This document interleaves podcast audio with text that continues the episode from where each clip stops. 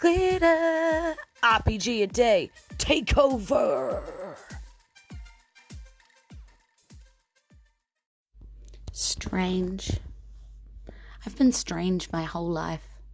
Between medical conditions, the things I love doing, the way I wear my heart on my sleeve, the way I say the things I think out loud, the clothes I wear sometimes, and even the life choices I've made. Life choices I've made. There has always been someone giving me that side eyed look. There's always been that moment where I felt embarrassed to be me and wished dearly I could be anybody else, someone normal who hadn't screwed up their life as much as I had. And yes, I can fake it pretty well at times and pass as fairly normal to those who don't really know me. Sometimes even kind of cool if you only know me as like a covers band singer. But to do so, well, even that, see, even that, other people think is strange, you know? But to fake it, I have to be not, well, me. In my loneliest moments, I wonder if being too much me is why I'm just me on my own. Finding RPG again was the best thing that ever happened to me because for once I felt like I was normal and maybe even a little bit cool. You know, and I have friends who know me and still like me for all the bits of me. I can be creative and weird and sing and dress up and joke around and tell stories, and it's not strange. In fact, it's wonderful because I can make other people happy too while I'm doing it. And that's why I love RPG, because it brings all those strange and wonderfully weird people together and entertains us and makes us not alone, makes us no longer strangers, but friends. All your calls, your messages, your support, and your excitement to play with me mean everything. I love you all so, so, so, so much. But I think it's time to get to what you've all waiting for Kyra. I wonder if she'll be finding something strange, or a stranger, or maybe a stranger who is strange. Who knows? You have to see.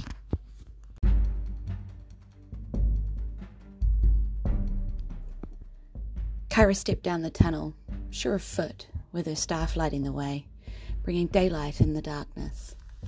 She was moving quickly downwards and scanning the quiet with her ears twitching, trying to be quiet. Let's roll a stealth check to see how that's going. Plus four.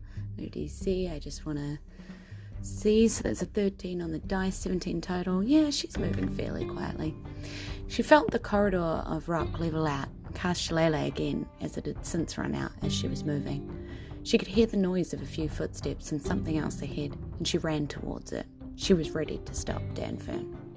She rounded the corner and burst into a large circular room with a vaulted ceiling, with a table of chairs in the middle and several other tunnels leading off from it. But that wasn't what Kyra focused on. Kyra saw red.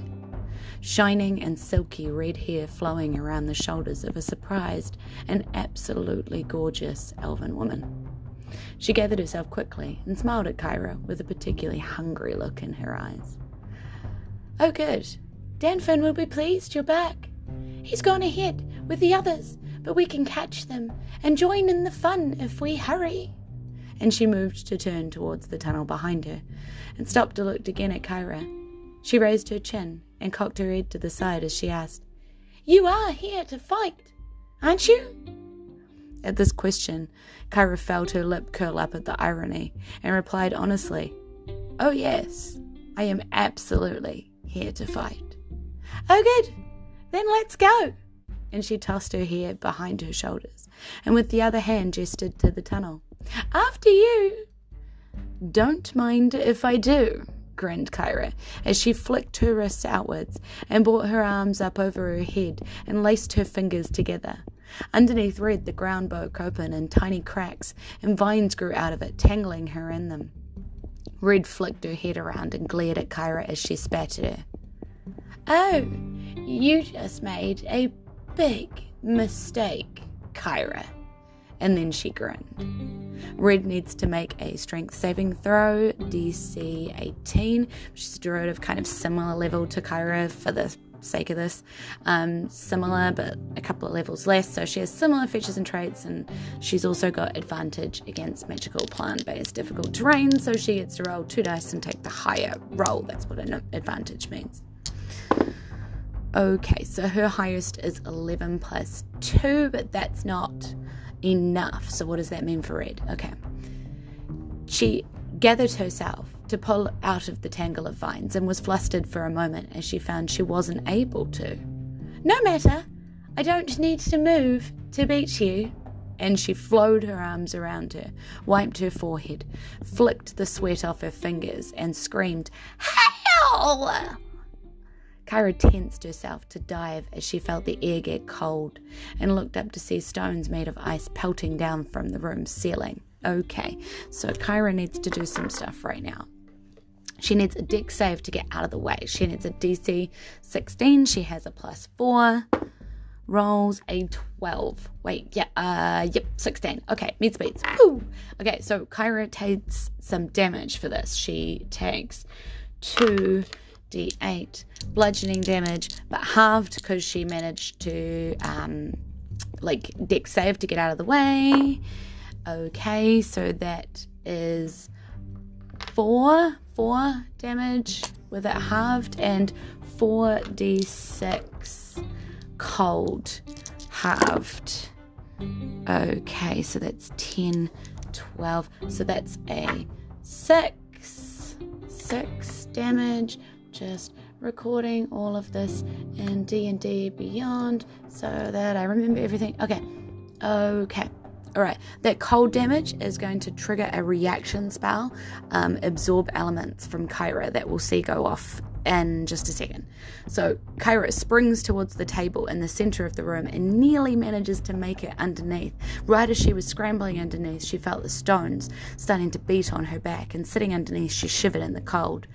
That all you got? She yelled back, her breath wisping like vapor.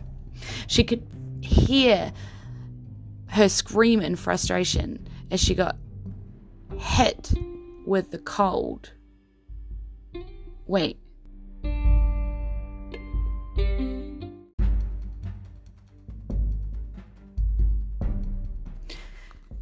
She could hear Red scream in frustration as she tried to pull herself out of the vines holding her. Ah, rolling.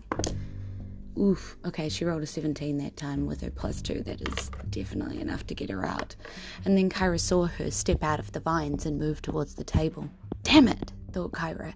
Okay, time for the burnt guns, Kyra. You've got to do this. And she straightened up from her crouch under the table and grasped her staff to swing it. And she channeled the cold that she felt through herself as she whirled them towards that mess of red hair that she could see. So I'm going to roll to attack with Shillelagh, which uses spell stats instead of melee, basically. Um, so a plus 10 to hit, an AC of 15 is, is Red's AC. Okay, rolls a 13, so that's a hit for sure. Damage is a d8 plus 5. Okay, so that's 10 plus the extra 2d6. Cold damage from using absorb elements before. Ah, sweet, that's 11. Okay, so total swing is 21 damage. Red staggers backwards, shivering with the hit, and her face contorts with rage as her hands make knives out of the cold, and she hurls both of them at Kyra. So ice knives coming Kyra, Kyra's way. Red has to roll a range spell attack plus eight. Okay. Ooh, yikes. That's a hit with 15 plus eight. Okay, because Kyra's AC is only 15, so that's 2d10. Where's my other d10? Okay, yep. D10 damage from the knives. 2d10, oh god. Oh, thanks, Sylvanas. Okay, I rolled two twos, so only four damage from the knives. Recording that in D&D Beyond. Yep, cool. Okay, so Kyra dodges the knives, spinning aside to let them fly past her, but she's not fast enough as one slices her ear and the other grazes her arm. She winces and turns as if to watch them land, and as she moves to spin through that spin and attack again, she hears a crack that makes her stop for a second and watch as the knives splintered into pieces where they lay. She heard Red cackle beside her as she realized that they were both about to get sprayed with ice splinters unless she was very quick. Okay, so that's a deck 16 to get out of the way. Mm, yes, Kyra, that's a 14 plus 4. Okay, so what did red roll? Oof. Okay, ouch, plus, plus 12 plus, plus 3. Ooh, that's so close. Okay, but she does not get out of the way. So, 2d6 cold damage, and that is 8. That is 29 damage taken so far. So Kyra, thinking quickly, used the momentum she had built with the spin to whirl behind Red, placing her between the flying death shards and herself. Red shuddered as she was pierced everywhere with tiny wee sh- ice shards and staggered around to stare at Kyra with a confused look as to how this was going so wrong. Kyra found herself feeling suddenly hot with anger, and she knew what she wanted to do to this cold hearted foe who felt with fought with ice. She felt her whole body alight with flames and pulse outwards from her as she burned with rage.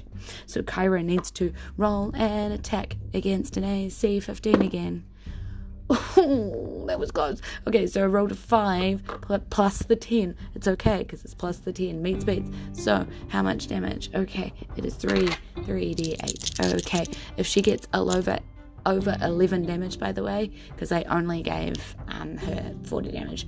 40 HP, 40 damage. I only gave her 40 HP, so she gets it over 11, it's all over. So,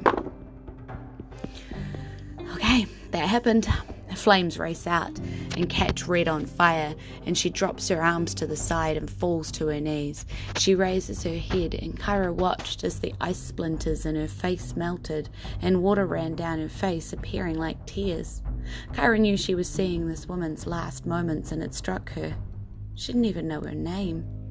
Regret and anger at the stupidness of it all flooded her, and she fell to her knees, wanting to take it all back, to talk to Red, to convince her somehow that Dan Fern was a madman.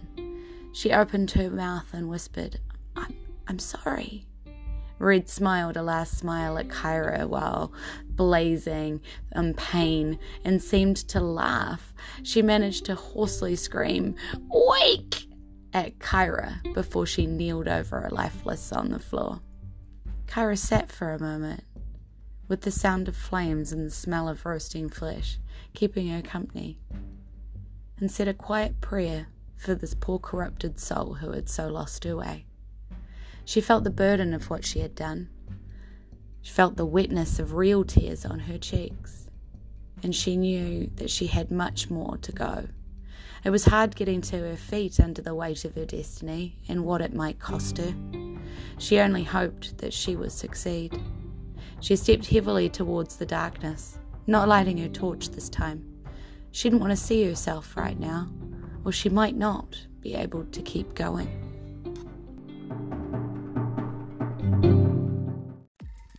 Thanks for joining me in this Jules from NZ RPG a Day Takeover special. I hope you're enjoying our improvised D&D 5e story. Tune in tomorrow for our next prompt. Thanks to my gems, KP, Bobby, Shell, Scott, Glenn, James, and Jason. And a big thanks to everyone listening. I don't know if it was Aotearoa New Zealand or Roleplay Games that brought you here, but I'm super glad that you've stopped by. We'll be back to New Zealand episodes in September because August is for RPG. E noho rā, ka kite ano. Goodbye and see you again soon. Mwah.